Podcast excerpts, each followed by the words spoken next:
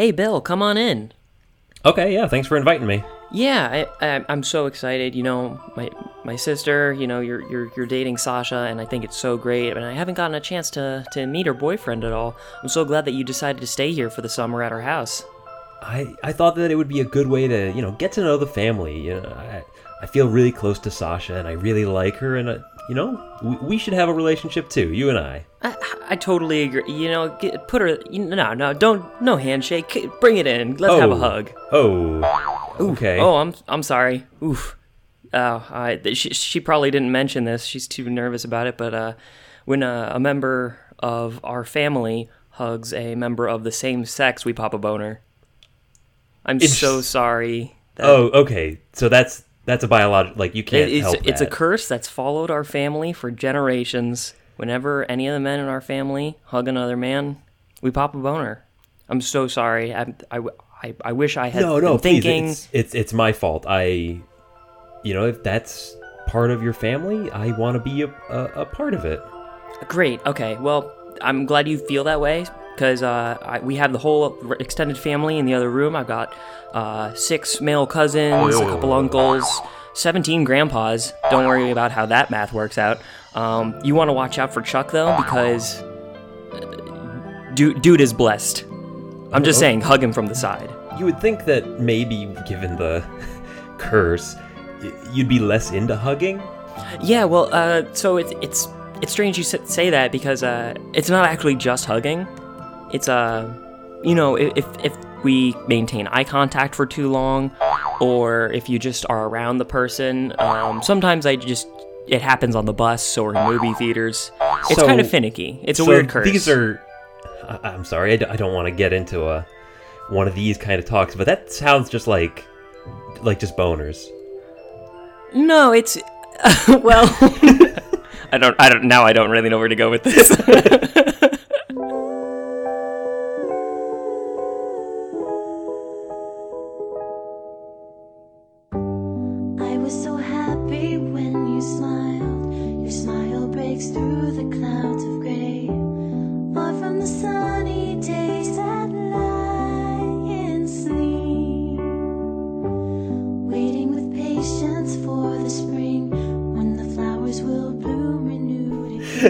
ben, you're so- you're describing boners. I know. that that was that was my other idea. I think I like it from.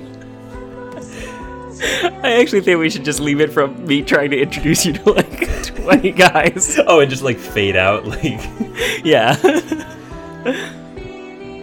Uh, is that too weird? no, that's.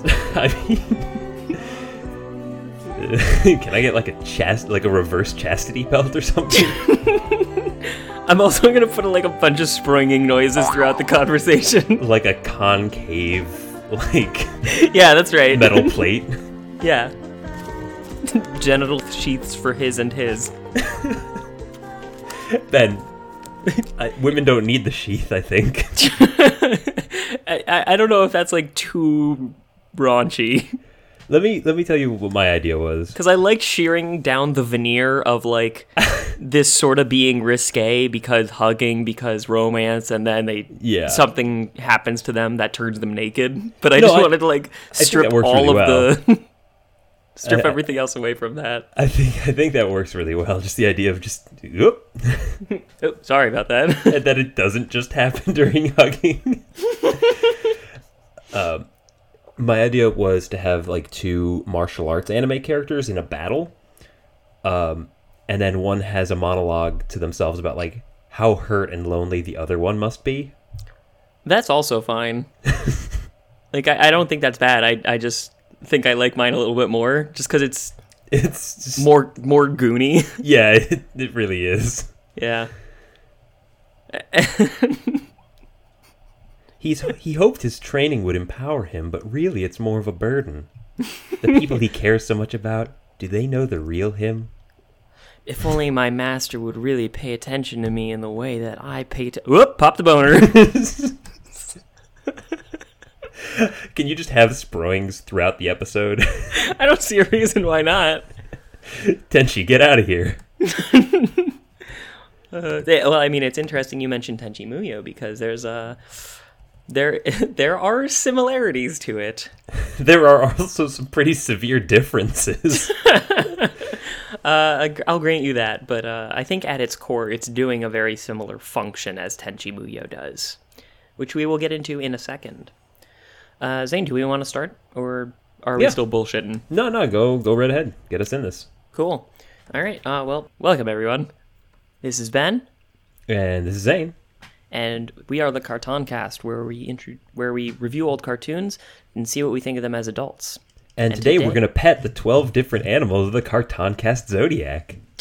Good. what, are the- what exactly are those animals, Zane? Uh, well, they all have to come from eggs. All right. So, chicken, Yep. Dinosaur, snake, cow, depression, anxiety, low blood low blood blood pressure. That spirit beast from Yu Yu Hakusho. Oh yeah, Pooh. Yeah. What a what a what a misstep that was. You didn't you didn't like the just random phoenix? I wasn't into it. Okay. I mean, uh, the the random phoenix was fine. I was talking about like that little weird bunny thing with his hair. They were trying to cash in on that Togepi cred.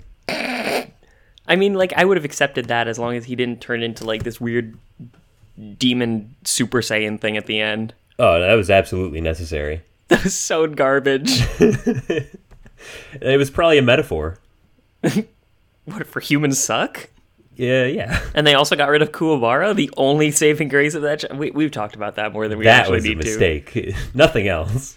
Every every show that doesn't have Kuwabara has made a fun, fundamental mistake. I love that voice voice actor, Christopher Sabat. He's so good. Yeah, he he doesn't show up in this, but a number of other characters do. And from Yu Yu Hakusho, yeah. It's great. So it's it's not even all that far out of our way. Yeah, uh, but today we're talking about uh, Fruits Basket, which is a Funimation show that ran in 2001 and was produced by Madman Entertainment. Yeah. So uh, that, again, great name. Um, it was adapted from a shoujo manga series of the same name, written by Natsuki Takei from Takaya, yeah. Takaya from 1998 to 2006. Yeah, so they made the anime in the middle of the manga run, so there were some plot twists at the end that didn't get factored in. And in Right. general, I, I think the anime did a good job of showing what the manga was about, but it felt a little rushed uh, toward the end.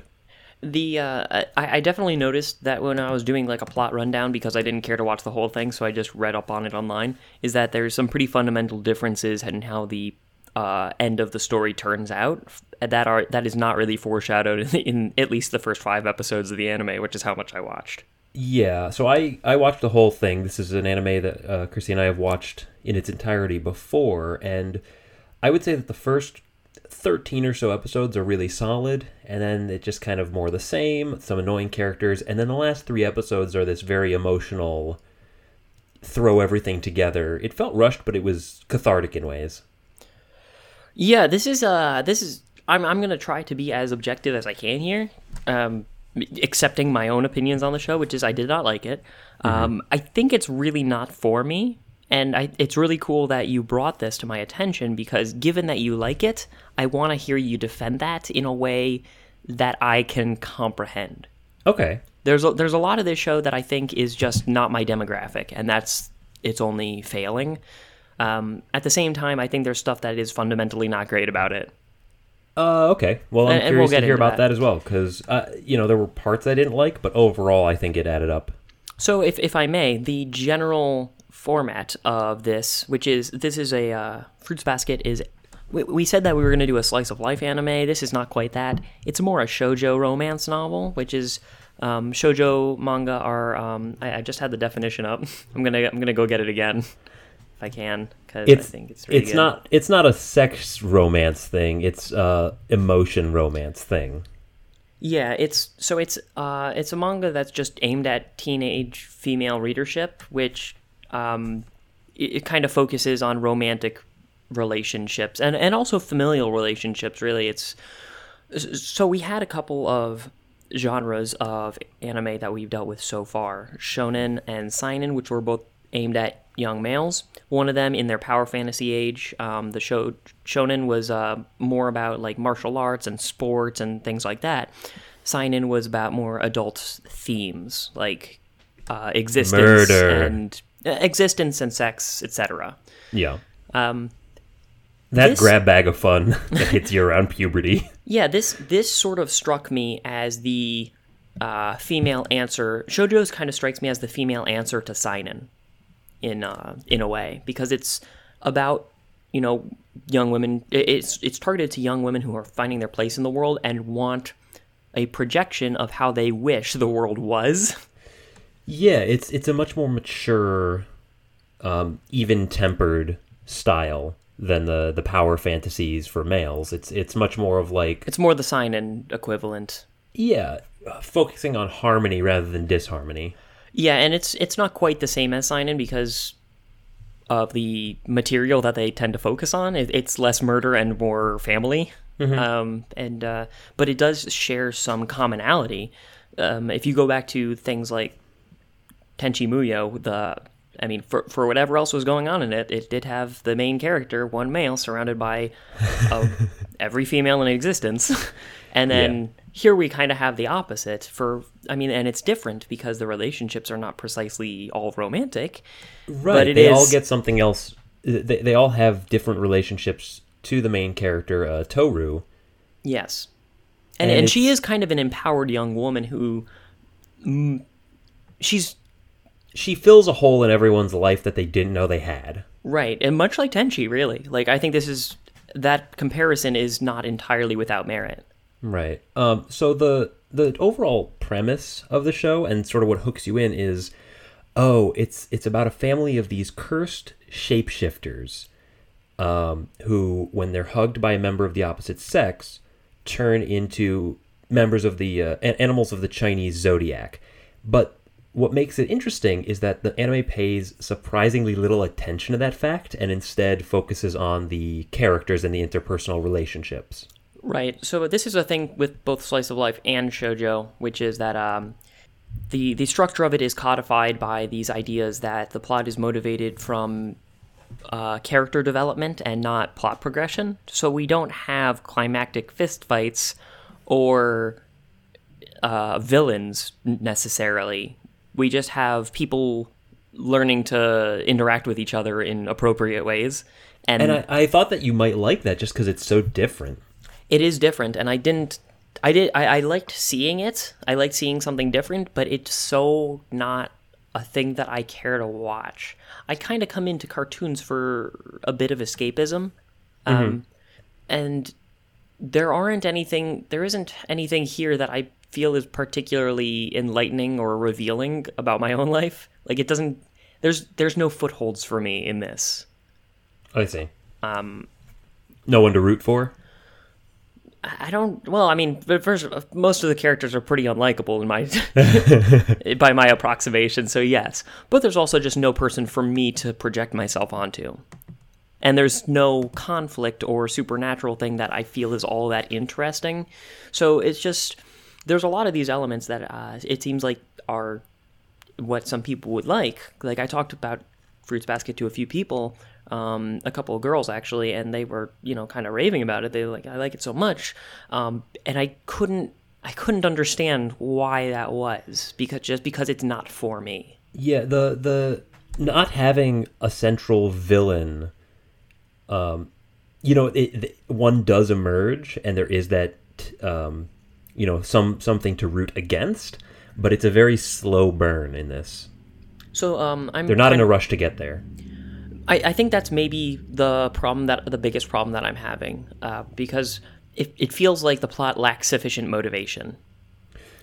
There's not really a a plot for a lot of this. It's That- just a no, bunch that's of my people point. getting together. So this is something that it shares with the slice of life genre, which is that it's mundane realism, which attempts to capture like a naturalistic representation of real life. I mean, this is more focused on the relationships in in that, but um, it's still a lot of. It's the anime version of like a still life painting, you know. It just it's just something that I, I kind of once I saw a still life painting, I'm like, okay, so this is where pretension becomes too high for me to appreciate art. Got it. like I, I just, it just wasn't. It's just not for me. Yeah, you don't like fruit. I get it. Dude, I know. Like eat an apple. We're worried about you.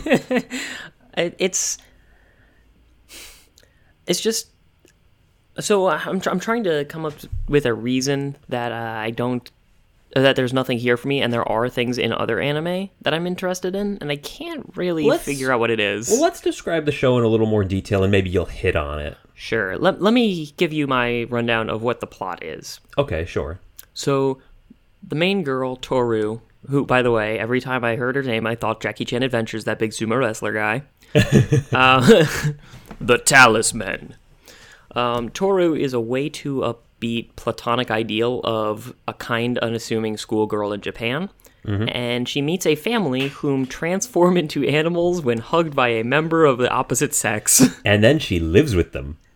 like, the whole sentence makes it sound a lot more unwholesome than it actually is. Yeah, no, it's so platonic though. it okay it is platonic but there's no reason for many of those facets to happen if it's purely platonic Uh, this is one of those things that kind of grows and becomes more relevant as the show goes on, but they're really getting their bearings in the early episodes. Um, the reason that she ends up living with them is that her mom died in the past year, and now she's living like in a tent in the woods and working like as a maid to gain tuition to go to high school. So she's like this very down on her luck character, but she doesn't let it phase her. I, I mean that's true but I, I thought that she was a little bit too um messianic for my taste like there's just too much perfect about her you know? She's she's Uh-huh. very she's too kind.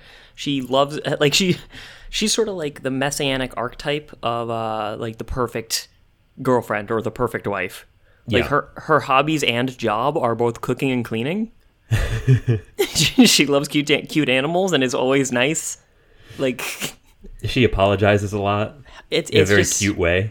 yeah and i get it like i get i get why that would be um an attractive person to either watch or like project myself into but it, it's just it's a little bit too she's a little too pristine for me to actually be able to relate to in any meaningful way So she is really cool, and the people of the Soma family, the the Zodiac people, really like her, and even the ones that don't very quickly, you know, find reasons to.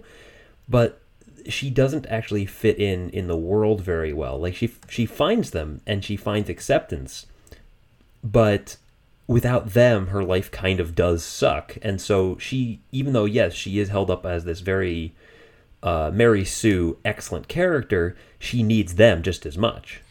I, I don't know if that's necessarily true. Uh, I, I think that she's like okay, she is living in the woods, and that's not great, but she's never like all that disheartened even before she meets the family. But Ben, that's the point, is that she is finding positivity despite her struggles. Right, but that's why she doesn't need them. like they need her way more. Like not the least of which is because she's cleaning their house for fucking free Uh, Right. and solving all of their fa- familial troubles. Um I don't know. I think the theme of social ostracism is more important than you might be giving it because the title itself comes from this um, Japanese elementary school game uh, where a group of kids get names of fruits. And when that fruit is called, they run around. It's kind of like musical chairs. Mm-hmm. And the reason that they named the show this is because the main character, Toru, says that um, when she played this as a kid, other kids called her rice ball, which does not belong in a fruit basket. Oh, what if they called her tomato? Get that big O tie in. No, that's like no, but like just just like that's got to be the ultimate diss in that game. Like you're trying to you want to make fun of them, but you don't want to do it in a way that the teacher will catch. Like you're technically a fruit, but Yeah, like but you, don't in a- belong. you belong in a salsa. Let's be real.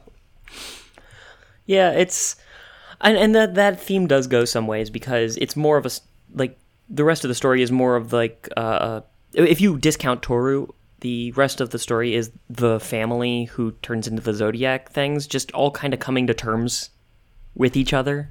The show is about acceptance in a lot of ways, and the last arc really ties that that theme in. I, I didn't see that far, so like I, I can't really speak to it, but it did strike me as just um, this one person from outside the family giving them a fresh perspective on what their family actually means and helping them kind of kind of grow because of it. So, so my understanding of the the manga is that it, it goes into this a little more deeply in terms of her relationship with uh, Yuki, who, you know, it's implied that there might be like a romance there. Fuck, I fucking hate Yuki. I know. Yuki's But- the worst. But the reason why He's just Hiei. He's Hiei without a sword.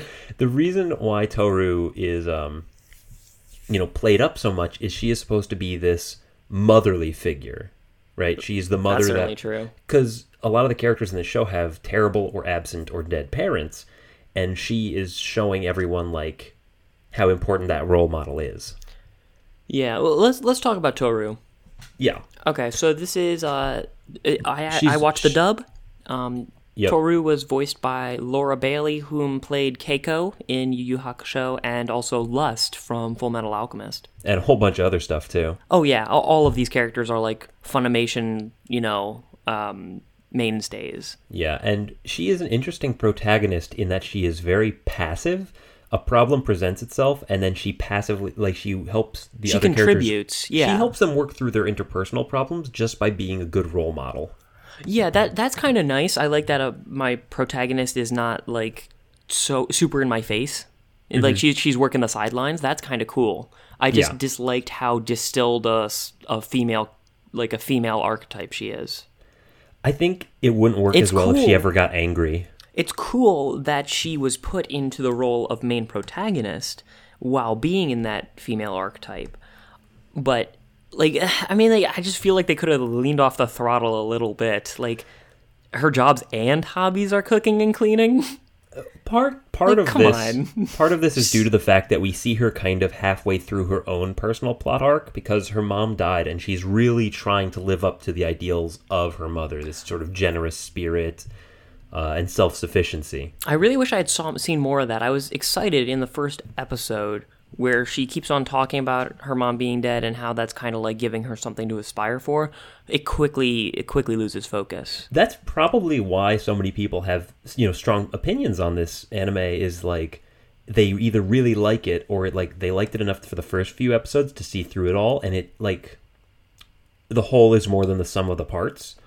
Um, but if you if you don't so. like it enough to get through that, uh, I I don't know how much it would do for you to actually see more of it. I could I probably should have found like specific episodes you would enjoy you would have enjoyed. Yeah, well, I mean, like the first five or so, I feel like gives me enough of a. Yeah, I would say so. But I was super into the you know what, what this is going to bring into her character as you know an orphan at her age, and now she's got other people to care for, and that's helping her kind of assuage her, um, either or her her, her own feelings of loss. Yeah, so like I could have I could have done with many episodes of that. I could you- I can't really how- deal with episodes of oh I accidentally hugged him again. Oh he's a different kind of animal. I figured it out. Okay, so you know how in a lot of shows, like, like in Hamtaro, the, the Ham Hams will have like yes.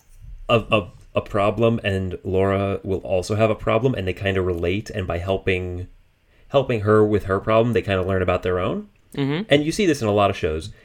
This is different because Toru is coming to these realizations about other characters and helping them out, but she doesn't actually also have a problem like it. Yeah, it's it's weird. She's already fully She's done. developed. She's set. yeah. I, Yeah, I don't really does- I don't really care for that. Like I I wish that she was also going through something that was uh co- comparable. Like maybe maybe she's I mean, I guess that she I I stopped just before an episode where she meets up with her grandfather or something. Maybe Mm-hmm. that would have done something for it. That was a good. That was actually yeah, a good one. But Yeah. her her character doesn't grow so much as reiterates itself, and Yeah. there is there is strength in that. Just seeing like like an Undertale, like you can spare people, and that's cool. But the more you do it, the more meaningful it is. I think it's that kind of thing.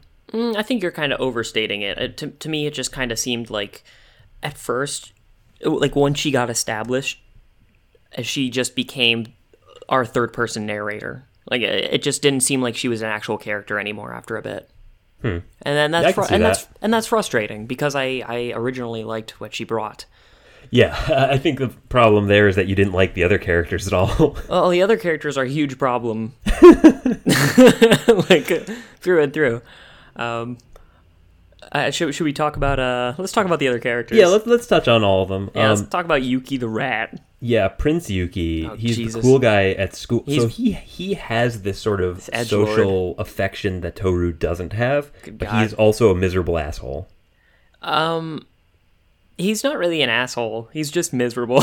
He's this emo king. he, he he is. He's he's yeah. He's Prince of the Edge Lords. He's- uh, he's he's, voiced bit- by Eric Vale, whom I think is also someone in Yu Yu Hakusho. I think uh, the old was- spirit detective or whatever. He was uh, Sanji from One Piece. I'm sure he was. that dude. That dude's eyebrows creep me out. Charlie was telling me the other day that uh, if you took all of the episodes of One Piece and played them in a row with like getting rid of the recaps, getting rid of the theme song, just blocks of plot, it would last for over a week. Yeah, it's it's, pre- it's pretty long, A long running. week straight.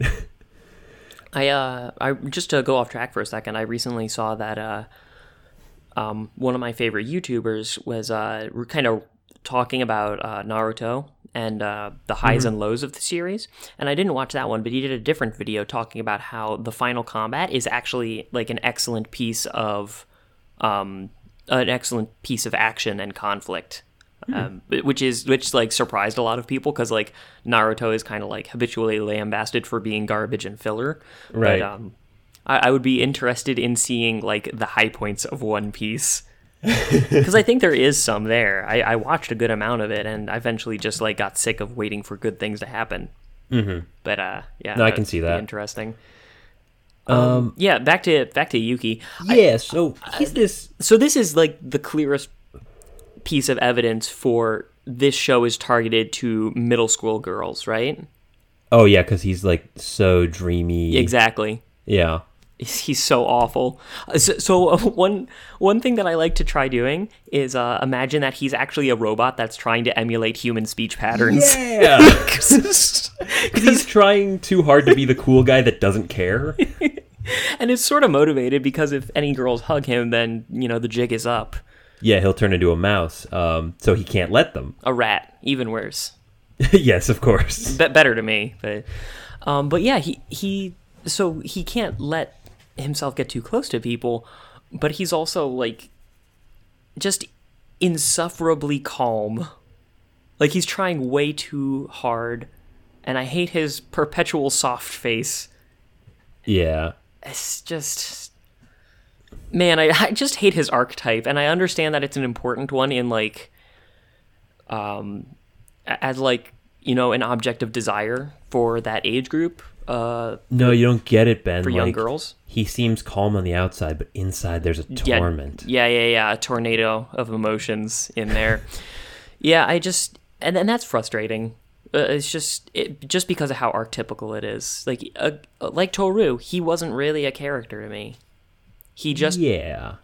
he just made other people upset and that was his function in the show Yeah, he, he was easily my least favorite main character. yeah there is actually one one to his credit there is actually one really nice thing the way you say like you know he's a deep torrent of emotions on the inside so um w- there's actually an elegant way that he sometimes shows weakness if he turns into a rat then all all the delimiters go down like he he's allowed to showcase his emotions in those cases his eyes get that weird sheen that anime characters do that Yeah, sh- yeah. shows that ah, i'm i'm having feelings right now which which is not a thing that he would have on the outside Right. He's learned how to compose himself as a human and avoid situations to become a rat, so he hasn't learned how to, you know, control himself as a rat. And and let me uh, let me go a little bit farther on this because he him being archetypical is not a main major problem in the show in general, but because I had so little else to focus on, it became more frustrating than it otherwise would be. Mm-hmm. Like uh, he's showcased a lot of the time, and a lot of the real estate goes to why he has emotions, and he's just such an uninteresting character that like all of the anime shorthand that I get from this archetype is more bothersome than it would be in something like Tenchi Muyo, where at least at least there's like other stuff I can focus on. It's not good stuff, but it's something to grab onto. Right. He's he's too bland to be like the show kind of tries to make him the love interest and the main character and this person who has these inner conflicts and outer conflicts, and it just he it just doesn't work. No, it really doesn't. You're trying you're trying to stretch the the silly putty too thin. yeah, that's not going to even pick up like. That's not going to pick up newsprint. no, it's all Um, dusty. What? I don't know. sure. Um and the only emotion we really see from him is anger in terms of his relationship with uh, Kyo, who is, Kyo! who is the cat from the Chinese zodiac. And they go into this whole thing about how the cat's not really in the zodiac. He That's was so stupid. he was historically tricked by the mouse, and so now they have It's that like, like the thing. dumbest thing ever. What? What about it? Well, where do I get started? One, they, they they had to make a cat into this because we already have a rat and a dog, and we have to complete the ensemble. Two, cats are big in Japan, so like you know Hello Kitty and the like, and like uh, so we have to have one of those. Three. Toru won't shut up about the Chinese zodiac specifically because the cat's not in it. Right, right. It's that whole like ostracism thing. Like I yeah, and I get the ostracism thing, but just fucking lay off the cat thing. like I get it. I get it. You don't have to talk about cats every time you talk about ostracism. They're not equivalent. what, what did you what did you think about Kyo aside from that? I kind of liked him actually. He He, was- he was a little bit more bearable. I recommend like maybe reading a plot summary and then jumping into the last few episodes because they do a lot with his character. So um he's voiced by Jerry Jewell, who is uh, Claire Stanfield from Baccano, which was The great. young conductor. I gotta find the young conductor. And uh, also Jimmy Kudo. Yeah, that's right. yep, which is pretty great. And he is also still an asshole. Yeah, he, he's he's kind of your stereotypical like hot-blooded anime character fighter protagonist thing. So yeah, he's he like set up he's he set up in direct opposition to Yuki. He's um uh Baki no grappler. He's he's every character in anime who's brash and hot-blooded, etc. Right. Um, and that automatically makes him more The- interesting. The hardest thing And- for him is apologizing, and if only he could be strong enough to face his problems. And like again, he's an archetype, but he's one that I enjoyed more because he was at least he had a dramatic range in how he Right. like The- approached things. having having Toru as the role model works way better for Kyo because she's not that active, and so trying to get Yuki to be more open doesn't play as well as trying to calm Kyo down. That's a really good way to put it. Yeah, I, I agree. Like he's very proactive, and everything that he does turns to, to ashes. But um, Yeah. Oh, he's he wants and tries so hard to be like, like like be in a martial arts anime, and he's yeah. just not. I know it's so great. I actually like that a lot. It's like I went into the mountains to train with my sensei. I can turn it I can turn into this, you know, battle cat. Like, yeah, okay. So he's actually more of a, a slice of life character than an actual romance character, from what I Uh-huh. can tell. Because um, a lot of the time when we're looking at him, it's him, you know, uh, screaming at other people who are screaming at him in turn. Because Uh-huh. screaming is just how things get resolved in anime sometimes. And something weird happens when you try to distill everything in an average life into its most concentrated form. So he's like this brash, hot blooded dude, and everybody else is calm. So So he looks even more out of control and pissed off over nothing. he becomes this weird caricature of himself uh huh. where um like and this is not the only character who does that these the three like uniformly awful like debbies who make fun of toru for being close to Y- prince yuki or something like that God, I hate the Prince Yuki fan club. that yeah they it's like a weird cult like they're not characters right like they become this weird caricature of things that would bother uh, middle school girls right right. and so like whenever you do that yes i like kyo as like a focus for my attention but he's so he's so like raised to this platonic ideal of you know wants to be in a martial arts anime character Yeah, pissed off Kyo is much less interesting than subtly irked Kyo. yeah or or like sullen and defensive kyo Yeah. I, I- and just talking about how that he has multiple modes makes him so much better than yuki Yeah, and the three of them have this uh, love triangle, which I'll, I'll take your know. I'll take your word on it. We I was still like in the opening salvo where they were all kind of just learning to adapt to each other. Well, like I said, Yuki ends up seeing Toru more as a mother figure, and I think it's supposed to be Kyo and uh, Toru at the end. That's what I that's what I read up on, um, which is I don't think that the anime was trying to it was was particularly trying to make that happen in the early in the early stages because it didn't come across it just kind of came across as Toru wants to be close to this whole family because she has to fill the void of no family in her life. Yeah, you So- you stopped like right before it started getting really good. that's not a that's not a strong point in its favor that the first four episodes are all just garbage that you got to get through wading Yeah. through this pool of garbage because Toru Well, Ben, it's a clean it complicated plot. You need to give the audience time to adjust. It's not a complicated plot.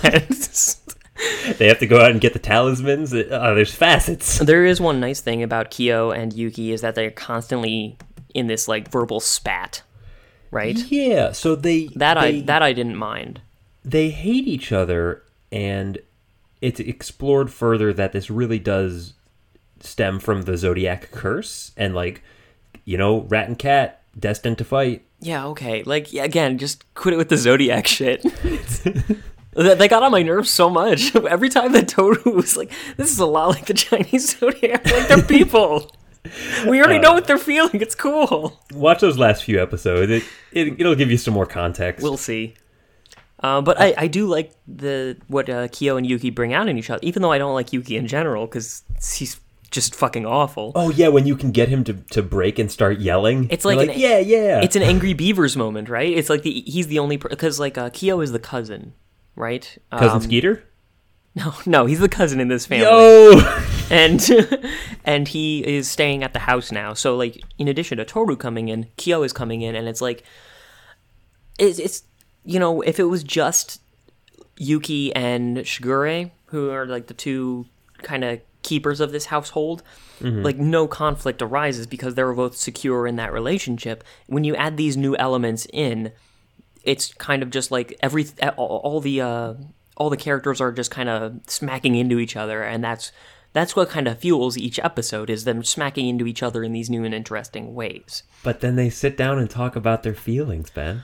I remember you recommending this show to me because you were impressed by how like easily people work through their their their conflicts, which Yeah. initially appealed to me, and then when I saw it happen, I was a little bit unimpressed because it just it was an opportunity for I don't know. It, it wasn't poorly done. It just wasn't that big of a. I it was it was solving a problem that I didn't actually have. Have you ever seen the play uh, Bat Boy? No, It's about this. it also like- sounds fake. Side, It's a- sidebar. Well, it's about that uh, fake news, like uh, Bat Boy found strange oh child. yeah, mutant. like uh, like uh, tabloids. Yeah. So the Elvis's is about, twin baby? You know, the Bat Boy who was found in a cave, and then they raised him as human, and you know, uh, long story short, everybody dies. All right, And- oh, sure. the problem in the play, and I saw the play around the same time that I saw Fruits Basket for the first time, and it it turned on this thing in my head where like, oh, I I don't like it when the source of conflict is people not understanding each other. Because in Bat Boy, what happens is everyone's motivations are very clear and even understandable, but they never talk about them, and so there's just so many needless needless death and needless heartbreak and the social ostracism and it just it irked me forever. Just talk it out, man. exactly. And then i watched this show and toru sees like oh he's hurting because of this. I should say this. And then they calm down and have like they have a snack it's so beautiful i don't know i don't know what about it appeals to me so much I, I don't disagree. I think that that is a good way to like they, that there is something irritating when all characters have perfect information except for what the other person is thinking and everything would be resolved if they only had all of the information available that and it, there's this comedy of errors which is you know Yeah. sometimes overplayed and kind of introduces needless strife into a relationship that doesn't actually need one I, I get why sidestepping that irritating contrivance would be would be useful and and uh, kind of a relief. Mm-hmm. I just thought that it, it, so it was like it was clearing the cobwebs away from something that was just bare underneath. Like Oh, you don't think there was enough there? like them working out their relationship troubles in this calm collected way left nothing. There's nothing left after you get rid of the relationship troubles. Um, I don't. I don't know. Like what what does the resolution bring to the table that the conflict wouldn't? Um, like in terms of they, like, I mean, you have to resolve a conflict. You you you do, but like so what, like, the And I don't care what- fully resolved nature of it. It- it's not so much that they have to get to a resolution and after the resolution I care what happens. It's more like what am I looking for beyond the conflict resolution? If if you like mm-hmm. get rid of the conflict resolution aspect of these relationships, what exactly am I watching? Oh, so you didn't sense that there was any like connection between these characters except in their conflicts. Kinda, yeah. I can see What that. what is and- the relationship from Yuki to Shigure? Could you tell me that? No, because this there's was- no conflict between them ever. I this was why I was curious to see what you thought about it and and why I recognize like not everybody would like this show is I'm kind of okay with that. Um because to me the relationships you know the the zodiac people have that relationship regardless. You know, and I would like to see them live together somewhat happily rather than, you know, have it be a constant source of tension. But it, yeah, I, I don't know. I just because because like the interpersonal spats that they have are much smaller than their curse which you know maybe it doesn't sound that bad but they play it up over time yeah no, you And- you do get the feeling uh, fairly early on why it's such a big deal. and and toru's presence helps them work through the little things so that they can address the the big problem in their lives and i don't know like that sort of clearing hmm. away of of the things that don't matter so that they can grow as people i i I'm- guess that it wasn't really as clearly communicated and that i might have read a little too much into it but it really i don't know it No, had that that makes sense to me. satisfying it had that satisfying flow yeah, that that makes some sense to me. It, it just uh, in the episodes that I watched, they never. and i'm not trying around- to change your mind here No, it's I, okay. in, in the episodes that I watched, I just never got around to the part where they were trying to tackle the big problems. Mm-hmm. It, it was Yeah. just all kind of that they were independently kind of coming to terms with their own emotions, and that was that was all that was happening. did, did you watch long enough to hear about um akito Yeah, I got like vague references to some like god of the zodiac, but uh, like not he didn't show up. Yeah, so Akito is this character who's just sort of pissed off because uh, he's not an animal. He's like the Jade Emperor that started the Zodiac race. This is the plot's so dumb, Zane. No, I know. but his curse is like he's very frail and he will die very young. And so he's pissed off at everyone who will take the Zodiac away from him because the other no, the other this is such a good Zo- anime villain. His, his other- motivations are so dumb. No, the other curse of the Zodiac is that they all have to fully obey him. I love I love an anime villain whose all of their motivations are like purely abstract. Like there, there's nothing tying them to the world. They're just all about I want to achieve the perfect harmony with this one ideal that I have. Like they're not trying to be in a happy like marriage or like you know win this contest or like prove or like uh, cultivate a skill and publish a book or something like that. They're all like trying to like conquer this platonic ideal. Yeah, no, they're they're the thing that they think they want isn't what will actually make them happy. Yeah. I mean, yeah, sure. It's just like, yeah, whatever. like I, I don't know. Like, I, I- and that's not, and like my reaction there is not immaterial to part of why I didn't like this show. It's like the you're, you're mentioning like the conflict avoidance is like a this is a good mechanism. It's a good alternative mechanism from what we usually see, and for that I give it credit. I give it credit for the novelty of clearing away the cobwebs in the relationships. But my reaction to them doing that was, yeah, whatever. Like I, I just I just didn't care about them enough. Yeah, that's understandable, and I think it's interesting that we can have such different responses based on like how much credit we're willing to give the series and how much we care about the characters, Yeah.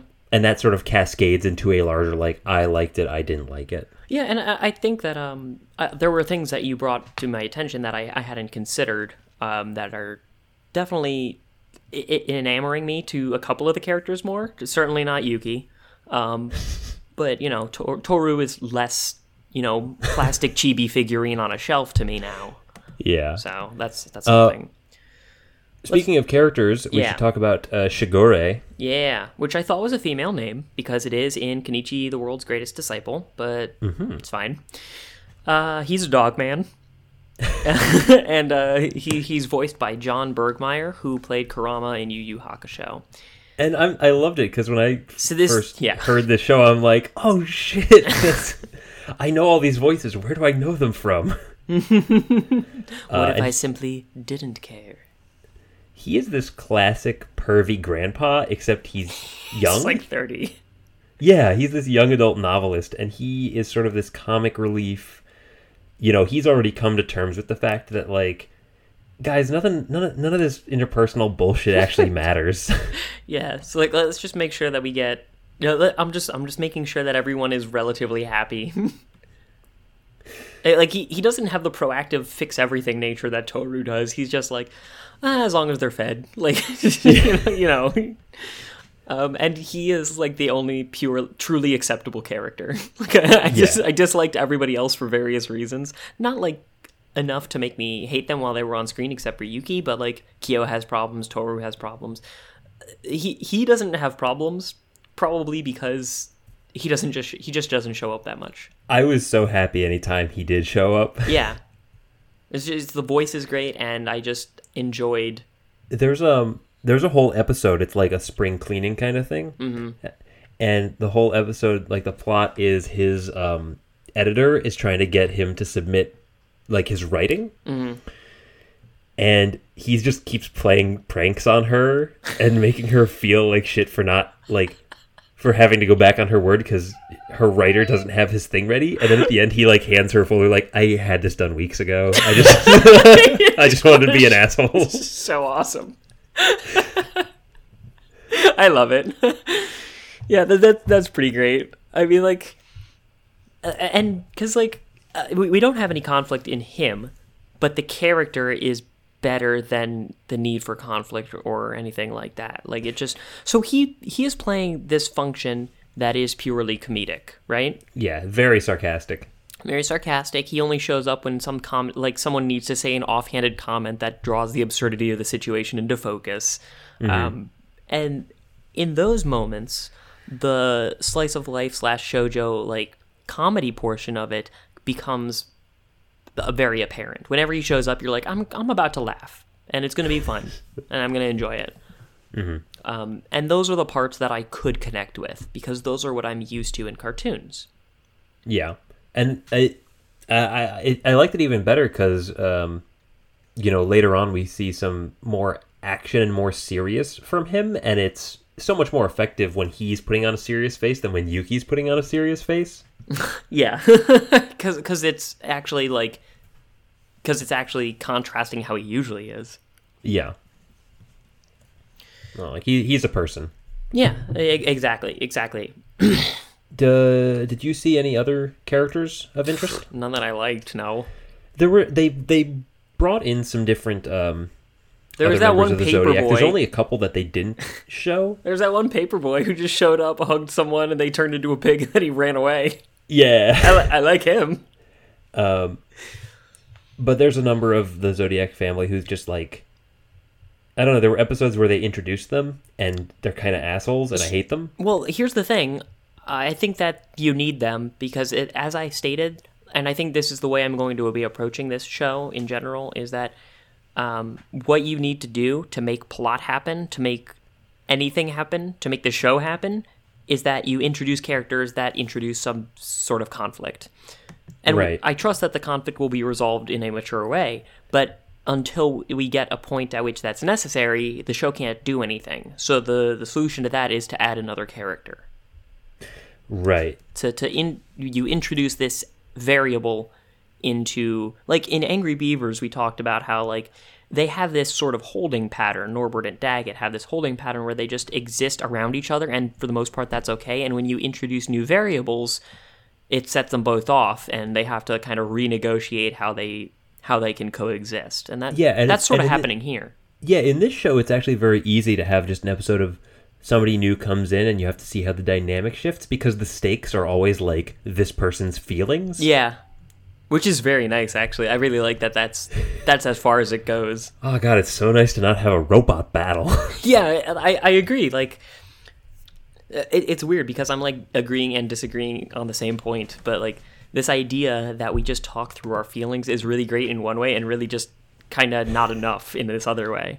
right. But I like how much of like standard anime bullshit we can manage to eschew just from having that be our resolution mechanism. Yeah. Um, did you uh, take note of Toru's uh, friends at school? Oh yeah, there's like this one kind of tomboy alpha bitch kind of character, and who who like butts heads with Kyo. For, Yeah, in- she's like an American or something. I think Yeah. excuse. oh yeah, because uh, she's got blonde hair. Yeah, and the other one has these weird psychic electric powers. Just just don't even. I'm just. They had a whole Please. episode on that, Ben. Did they really? What a s- Yeah. damn it, fruits basket! I'm trying to give you credit here. it's just.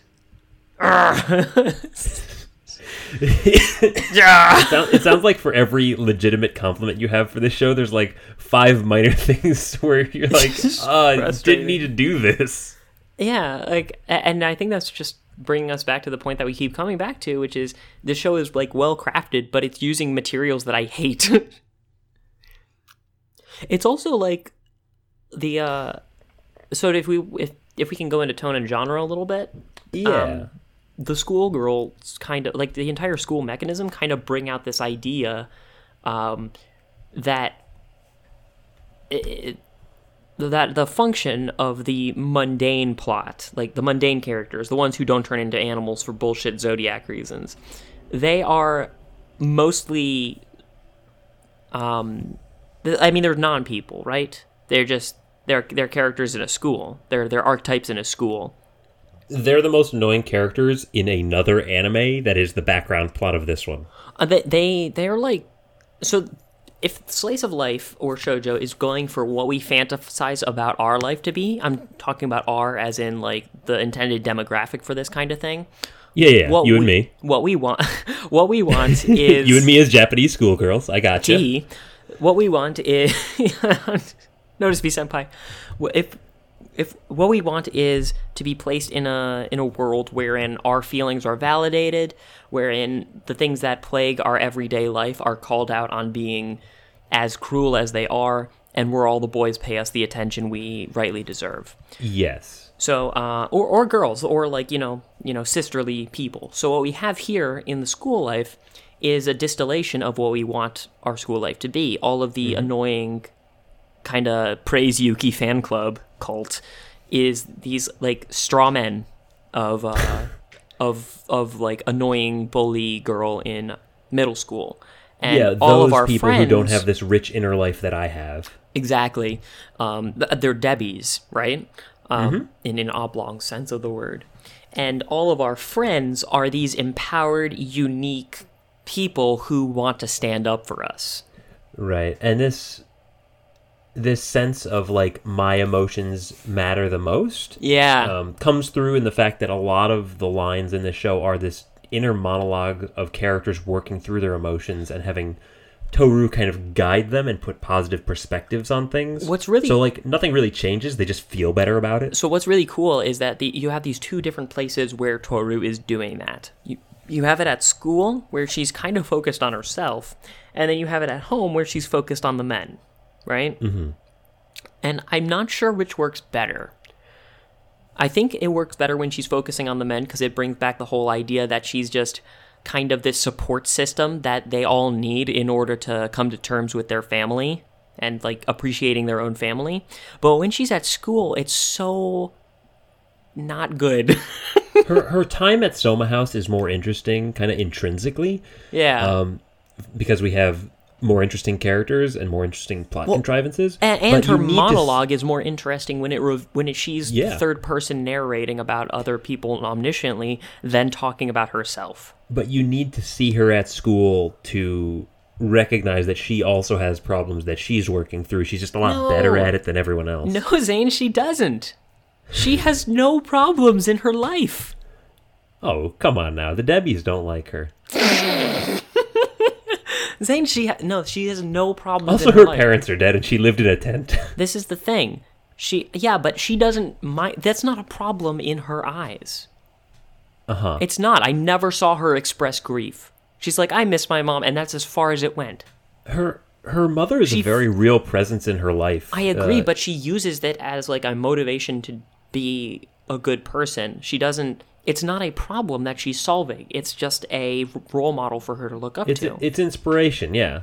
Right. What I'm saying though is that she this is this is the weird thing about having our main character entirely removed from any need for resolution. Like her problems in life exclusively, uniformly and exclusively are that the men she's around feel bad.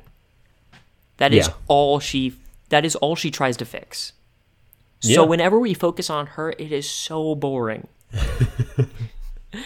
like I, I, that's why I wanted more kind of inner conflict on her end. And it sometimes happens when like Kyo will yell at her and she has to kind of reorient to like is this really like why is he doing this? She doesn't kind of understand the grief that she's getting, but it's so rare. It's So, you got the sense she was she was more of a, a force of nature than a person. It's so rare that her feelings matter, Zane. So rare. yeah, that that's I guess that's what I'm saying. yeah. which which is a shame. Um, and it's it's actually kind of I think I'm overstating how relevant it is. Like, because I, I think I still appreciated the omniscient perspective on these characters who aren't willing to talk about their feelings. Like, that's kind of a nice balance. Yeah. Because they won't I- talk about them, so this girl who's, you know, tangential to them can. That's okay. I was kind of okay that they didn't, you know, that a lot of times nothing really happened, um, because the show jumps into different genre conventions of of other anime genres in order to create this emotional undercurrent that like draws you into how sappy the moment is. So I- I don't they wanna- will have those like big drawn out or, or like played up martial arts battles. They will have weird like game shows in the middle. Like they break the fourth wall in weird and unexpected ways, and I don't, I don't kind of don't know how to deal with it. But it keeps it from being monotonous, at least from what I could see. So th- I want to come back to that in a second, but I do want to state that um uh ah sorry I, I lost my train of thought. No, that's okay. I've been I've been spouting a lot. No, that's fine. Um, what was I gonna say? Eh, I, I don't know. I, I, I think I'm kind of running circles around Toru at this point. But let's go into your point, which is that they use all these different genre conventions to keep it a little bit snappy. This leads into the animation of the show, and I think it's its strongest suit Yeah, because it's engaging, and it's not engaging in a way that I particularly care for because it's all like anime shorthand stuff that I am kind of. It, it doesn't really add anything, and most of it is too cutesy and annoying for me. You know, I I can see that. people swooning and their legs turn into spaghetti or their I- faces I like turn into like little emoticons, things like I that. I like it because it it you know breaks the fourth wall and plays with these, but not enough to make it that kind of show. It, it, so it it I think you're right. If if it was just that, and I think some slice of life anime get by on just that, it would be annoying. It is a minor thing that they do sometimes in, and, and they do they do like weird little genre animation beats in other ways as well. Like um, that one girl who has electrical powers has like lightning bolts coming out of her head when she's using ESP or something. I'm like, that's pretty ridiculous, but at least it's like not a thing that's in every anime. Yeah. Or, and like- sometimes like a rice ball will walk across the screen, say something random, and then we'll it's a scene transition. Uh, I, I didn't see any of that one. It's Um, pretty unpredictable. But or like uh, the people acting like the animals that they're supposed to be. It goes a long way for me. Like Kyo will sit they like kind a of cat. don't though. Kyo will sit like a cat. Um, Yuki will be all like kind of skittish a lot of the time. Uh huh. and uh, Shigure is just kind of always kind of sitting hunched over, kind of just like with a dopey smile on his face. Like they kind of do. It's not that uniform, They, but it does they happen. physically match it. I don't know if their personalities do. Mm, Kyo's does. Well, yeah. Like you can see his hackles getting raised. Um, he- he's got like that hair that kind of reminds you of cat ears. Like here's here's a. It's not a lot, thing. but it's Here's something. here's a character you might not have seen. It uh, voiced by you know whoever do, uh, does Yusuke, Sure. and this character has like a nice, like very kind side, and a more angry kind of hoodlum side that he switches between and gets into fights with uh, Kyo, but he's also very devoted. What animal is that, Ben? Uh, I'm sorry. One more time. Yeah, he's he's basically got this split personality. Uh, hmm. Split personality. Let's see. Uh, tiger. Incorrect. Well, that's what Jackie Chan Adventures tells me. I'm aware. No, he is in fact the cow, um, because cows have white and black spots, Yeah, and makes he has a white and black personality. Oh, sure. Yin and yang. I gotcha. But like, Why not? why not? Say this is this is the problem with using your zodiac. Just just makes no sense. Like I, I get what you're I get what you're saying. It's like it's kind of inconsistent. Uh, but but speaking of the animation, they do very much match the clothes that they wear. Do they? I, I, wasn't love even- what they're wasn't wearing. even, Like I wasn't even Yuki looking has at this it. very slim, tidy outfit. I fucking hate has his tiny tie. Kyo has messy hair and cargo shorts. Uh, Shigure is always in his old-fashioned robes. Yeah, that's true. it, it's a modern Japanese chic kind of look. Yeah. No, it does look good now that you mention it. I, I just love I love the clothes. Yeah, that's an interesting thing to hear from you because I, I don't think that's something that we commonly focus on. I, I don't. I, the Uh, only time I focused on it was I, I when I was hating Yuki's little slim tie. like he's trying to pose for the cover of GQ. Oh, look at how slim that t- the guy's tie is. What you think you're better than me? That's that's that is exactly what my internal monologue was, as represented by this girl who's standing next to me. oh, look at this asshole.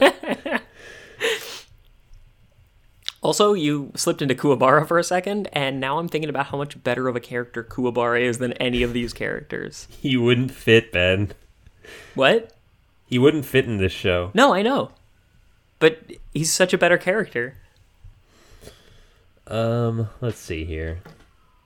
So uh, I wanted to say something that I had not mentioned, um, and I don't want it to go by the wayside. Every so often, one of these heart-to-heart conversations that they had is actually really interesting and insightful. Like even yeah, from no, that's what I like about even it. the worst characters have really good insight. Do you remember a specific example? I do. Yuki had this one conversation about how he's he's talking about how he noticed Kyo playing card games and kind of getting in everyone's face and everything like that, and he expressed like intense jealousy because he knows that he's actually like re- in, he's very nice to people because he's got this intense desire to be accepted. So he doesn't phrase that being nice. He's phrasing it as being extremely selfish because he's doing it to get what he wants because it's an act. Right. I'm like, that's not what your character says. your character says like, I'm so alone. so Stop like, making me not hate you I, I know it's just like, and I still hate him intensely.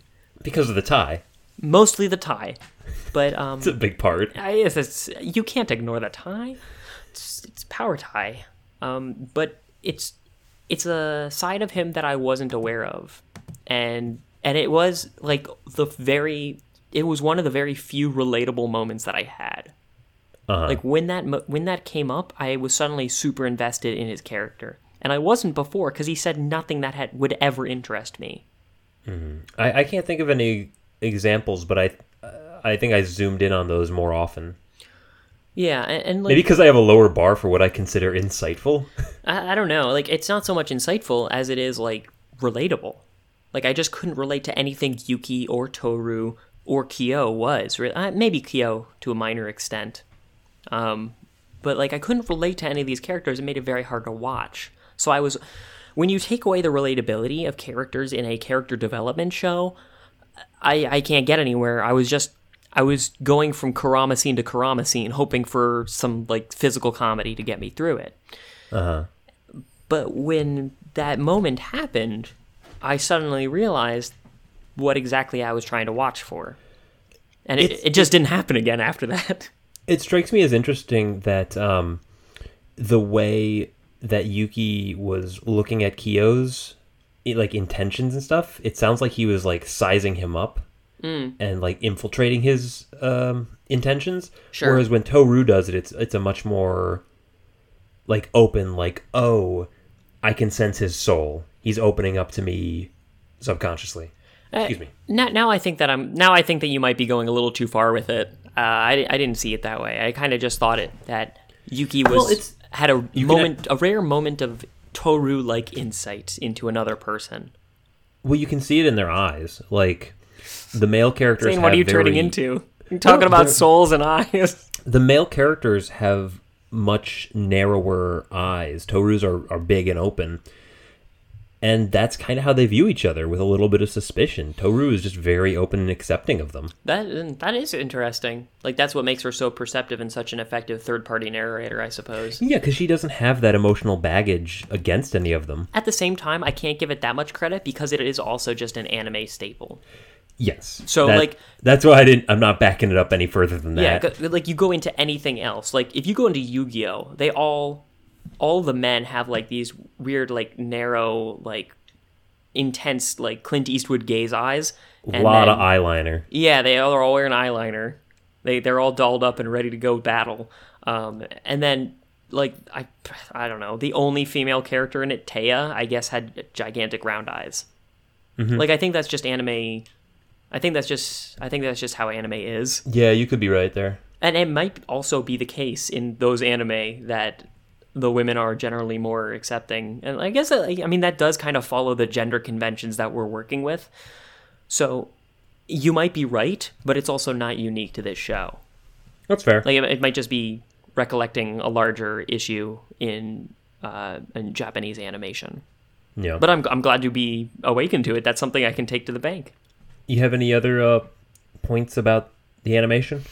No, not really. Uh, I, I think it was generally animated pretty well. I mean, like the backgrounds were not great, but I, I liked I liked the setting. I like the nature pieces. so It, as it felt as very open and given that we're in nature, I'm okay Free. with it.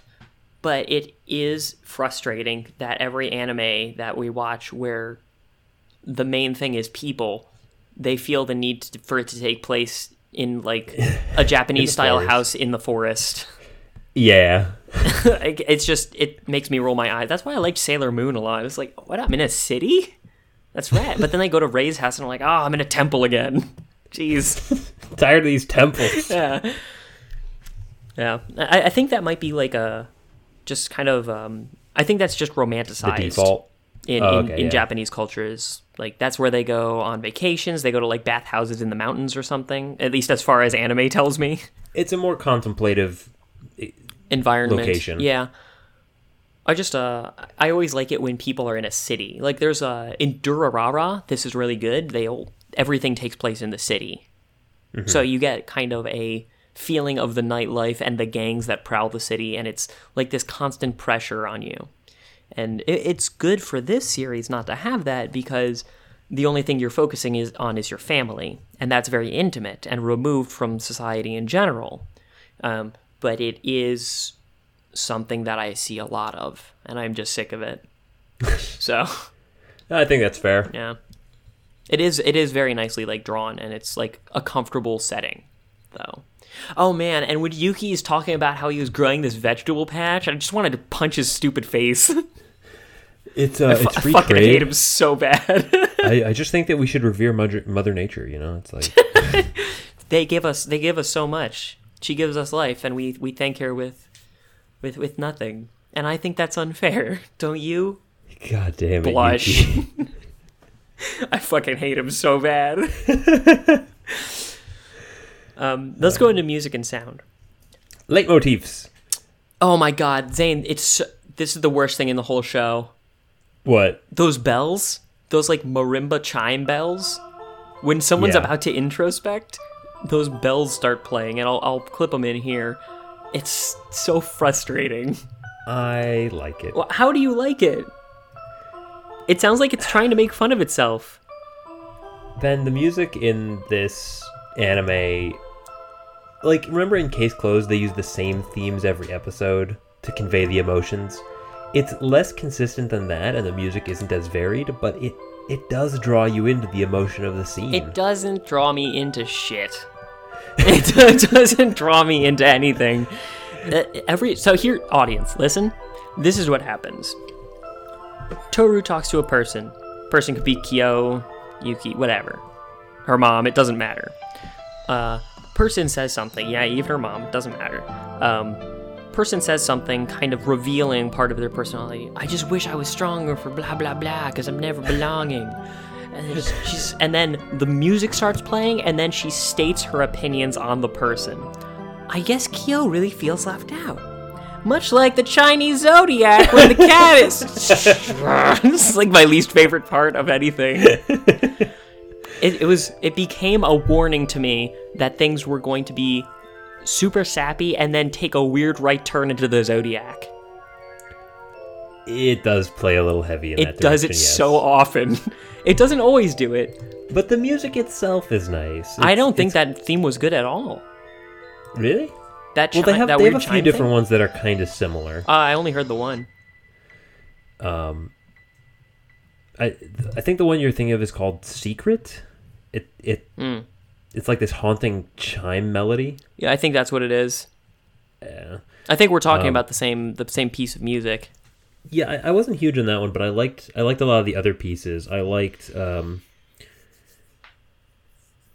Uh, like they have this softer piece for when they have emotional resolutions, and all these pieces are very light. They have like a couple of orchestral instruments at a time. They put you in a mood. A lot of string uh, string quartet, and I don't know, like that music is key for me to like pay more attention to the to the show because like they're gonna sum up the emotional ambiance.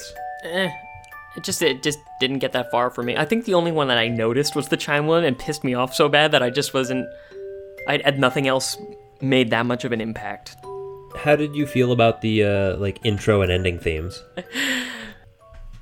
The intro theme is. I liked it more than I had intended to like it. It's so comfortable. It's like hot chocolate in the winter. I, I didn't take it quite that far, but it is like it's trying to calm me down. I, I didn't want to be calmed down, but it still worked. you had so much piss and vinegar to work through. I did. But I feel like you were irrationally angry at this show. It's Yuki's fault. Um, I, I'm not irrationally angry at it, and I'm coming to terms with why you like it. It just didn't have enough there for me. But the intro, and also like in and of itself, a calming intro is not really what I'm trying to. There's it's not aspect pumping up the jam. when I watch an anime, I'm not kind of trying to be calmed down in general. Like it, it just doesn't do it for me. Like I'm very much in my, you know, male interests of like, you know, fighting and and and, and spies and shit like that. I'm I'm very stereotypically shonen in a lot if, of ways. If if this show came on during the Toonami block, you'd be like, okay, and that's a cue. That is telling me that I'm not going to be into this. yeah, exactly. Yeah, like even Hamtaro, like it's just like I don't know why I pronounced it like that. Hey, Hamtaro. Um, even Ham, even Ham, Hamtaro. even that had like a kind of a let's get excited we're gonna go to a clubhouse and like do some rad shit I miss Hamtaro. i miss it too i miss boss Um, the the ending theme is a very similar feeling. It's this meandering string piece, and a woman is singing about how good life is. i didn't really take note of the ending theme but i did notice that there was copious scatting at the end of the beginning theme it was like Uh, do you there? yeah it's like ba, ba, ba, ba, ba, ba, ba. it's like a ben folds song okay, yes, that's fair. it's like he it's ben folds was like singing army or something like that have you ever heard that song oh yeah, I like that song a whole lot. And he, Ben Folds on the whole is pretty good. Mm-hmm. I also really like this one song called Hiroshima, which is yeah, you mentioned it. I, I have I ever mentioned it? It's all about how he uh, was playing in uh, Hiroshima and uh, he oh my god with the sirens. Eh, I'll just let it happen. Um, he was playing he's playing this show in Hiroshima and then he busted ass on the stage and got a concussion. Music. It can really take you there. I also like the next episode theme because it it sounds like a gondola, like like Oh. gondolier music, Oh, Zane, I think I'll cut in the next episode theme right now. accordions and shit. No, I'm actually gonna. I think I'm gonna cut in the. I think I'll cut in the end of the episode theme for um for the next episode theme of uh, Case Closed instead. You should cut in that uh, uh, wood block that they use to segment the different scenes. Just like do five of those in a row. I don't remember the wood block. Are you talking about the thing that goes donk? Yeah, Ben. Are you familiar with that? What? That's a TV tropes thing. Uh, a thing that goes donk. It's that like uh, bamboo shoot with the water, Oh. and like I assume that was a wood block. that's a manga thing, uh, or that's an that's a that's a Japanese um, kind of culture thing where uh, they'll if there's like kind of like a, a pause or like like an awkward pause or something like that, it'll shoot to the outside of the house and the thing will go donk as kind of like Huh. it's like a beat panel. Yeah, I didn't know that. It's weird, right? it's also uh, associated with like uh, affluence because you apparently have like that and koi ponds are how Japanese people apparently showcase their wealth. they don't just get a 20 year old girlfriend. I mean, maybe they also do. I shouldn't. I shouldn't assume. It depends on how in tune with the zodiac they are. I feel. I get the feeling I'm never going to quite hear the end of the zodiac. how is it so good in Jackie Chan Adventures and so up, up repellent to you in this? Because that, uh, cause that ending theme in Jackie Chan Adventures saying, Got the chance to join the talisman and getting down the dark. You know he's got a plan. Just his hand. So- you would rather laugh than fight and wrong alright. You gotta look him Jack.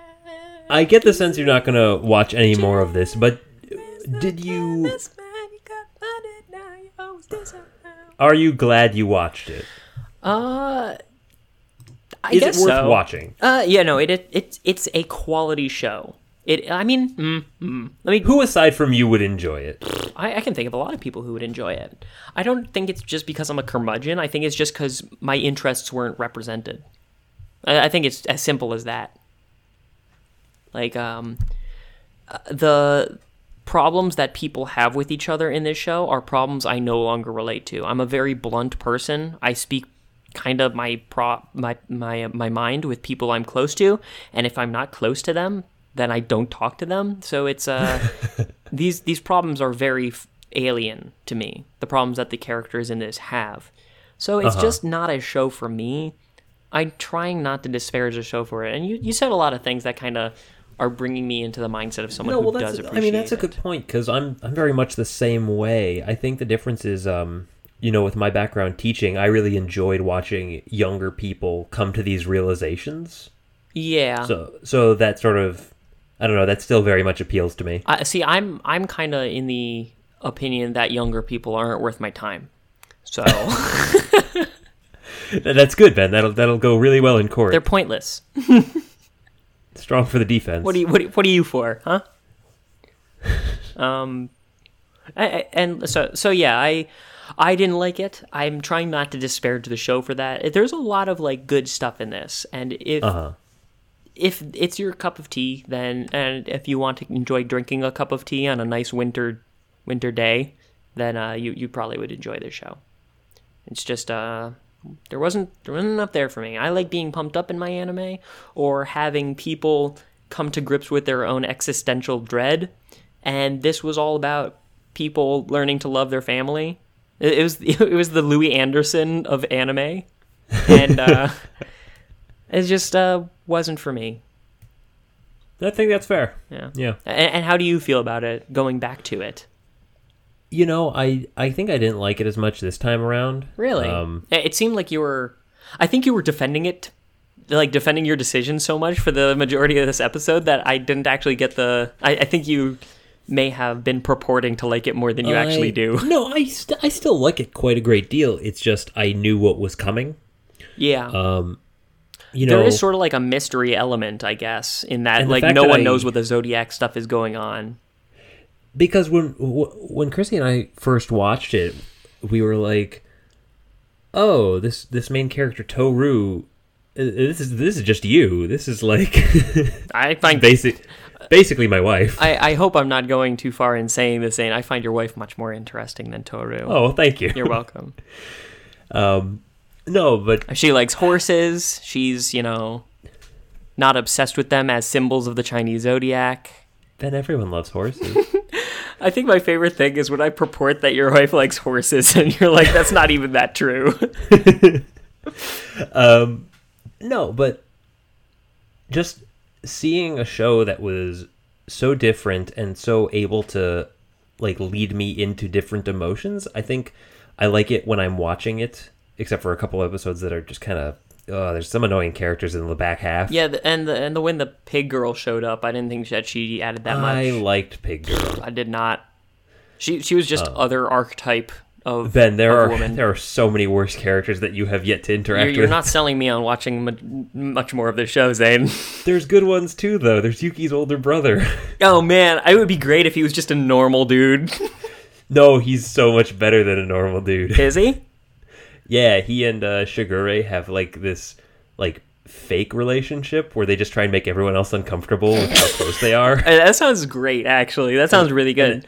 But again, I think And then this- he runs a dress shop. So that that brings to mind an interesting point. Um, I think that this show might actually it would maybe work better if it focused a little more heavily on the comedy. Because it has It- all the elements that would be yeah, necessary no, it, for hit- it. it hits the comedic beats pretty well. Uh, uh, so it and it and I don't think I mentioned it. If it's the comedic beats really well, the, the pace is very fast, and its scene changes and genre changes fast enough for me to be like when absurd shit was happening at school. I didn't like Toru, but I liked watching what was going on.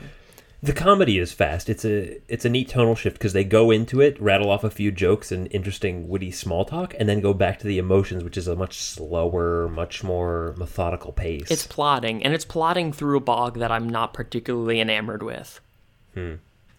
Yeah, and I think overall, watching the series it's- in its entirety, I got a sense of much higher highs and lower lows uh, than you did. Uh, but but on average, it didn't bother me as much. Okay. Uh, well, I'll, uh, I'm I'm happy that I watched it because, as you said, it is interesting and unique. Oh, and I do have a little factoid that I feel like you'll enjoy. Sure. um, there was like a convention or something where where they were interviewing the creator and they, they said you know the legend says if you fold a thousand paper cranes and make a wish it will come true and then they had everyone in the convention hall make a paper crane and they wished can we have you know a second season of fruits basket and then it didn't happen Awesome. Fucking great. i thought you might like that you could tell the music was playing in the background and then just hammer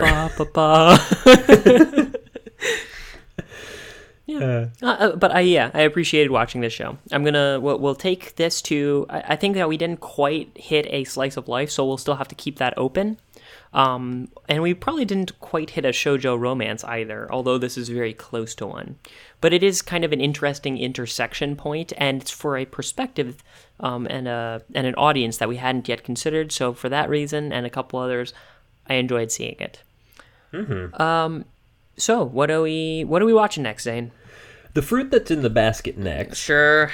is our uh, scrambled segment where we will be watching slash reading Kid Radd. Yeah. Um, This is so going to be a I'm- victory lap, guys. I've I've already reread it. I'm probably gonna do it again. Yeah. I, I I haven't think- reread it, but I've reread like a part of it, and I'm pretty into it. I, I think we're gonna approach it as a movie, so we're gonna go through the uh, you know, the major plot points. Mm-hmm. Because that's that's kind of the only way to engage with it. It's also like like nothing makes sense unless you're also following the plot. yeah, and and there's going to be uh, so I I encourage anybody who hears this episode to read it to um to And write in. to read to read it Oh please. and to read it and write in and do it like uh, make sure you don't listen to the episode before you read it because there's some very spoilery thing that happens that I don't want to take away from you. Yeah, there's something about the way it's presented that is much more impactful than hearing it secondhand. So we won't get into it yet. Um, it is a joy if you're into that, and you'll figure out if you're into that very, very quickly if you go to the website for it. Um, so just type in Kid Radd on Google, and you should be on your way. And then after that, Zane, um, I think it is important after a movie that we return to form. We do old classic cartoons. So, Sure. Sword of Omens, I ask you to bring us cartoons beyond cartoons. Thunder, Thunder, Thundercats, ho! We're gonna watch Thundercats. Are we gonna watch the Thundercats? We're gonna watch the Thundercats. Oh, okay. Is it too much? Cool. cool. When oh, you said Sword of Omens, I'm like, that doesn't sound like a show. no, that's his catchphrase. oh, okay. Yeah. No, I my only real experience with Thundercats is that you know short story we read. Yeah, this will be an intro. Like I'm, I'm, th- I'm thrilled to try to find Safari Joe in the cartoon. We're gonna be watching the old cartoon, by the way, sure. and I have watched a little bit of the new version. So if you want to watch a few episodes of that, Zane, we can maybe compare. Um, it couldn't hurt. Yeah, and, and I and I think it's one of those shows that is going to be very easy to just jump around in, and uh, also one that a lot of people remember well. So I'm excited to do that. Yeah, awesome. I'm I'm looking forward to not having. Uh, like not being stressed about having to watch specific episodes. Yeah, and and uh, you know the interesting thing, of course, is that the Thundercats are the only animal in the Thunder Zodiac that is actually not part of the twelve. Thunder of the of, of the Thunder Zodiac proper. of the- yeah, the Thunder. He's, he's a member of the Thunder Zodiac Extended, and it causes him extreme angst against the the Thunder Rat. Thunder Rat sounds so much less intimidating. Thunder Rat. Yeah, it sounds like a Beast Wars villain. yeah. Um, all right. So, uh, everybody, thank you for listening. If you have anything to say about either Kid Radd or Thundercats, you Or about your feelings. yeah, tell us about your feelings. What's the girl that you like? Why do you like them? What is your internal monologue about it? Then uh, you can go to our Facebook page. You can go to the website at cartooncast.com, um, or you can re- you, uh, leave a rating or review on iTunes. And more than anything else, just tell your friends about the show if you happen to like it or think they will. Yep. I hate Yuki so much, Zane, No, I know. That's okay. but I'm glad I told you about my feelings about it. Maybe he's compensating for something. Maybe he really does like the show and just just doesn't want to say it. Ba, ba, ba. All right. Let's be all you can be. Here we go.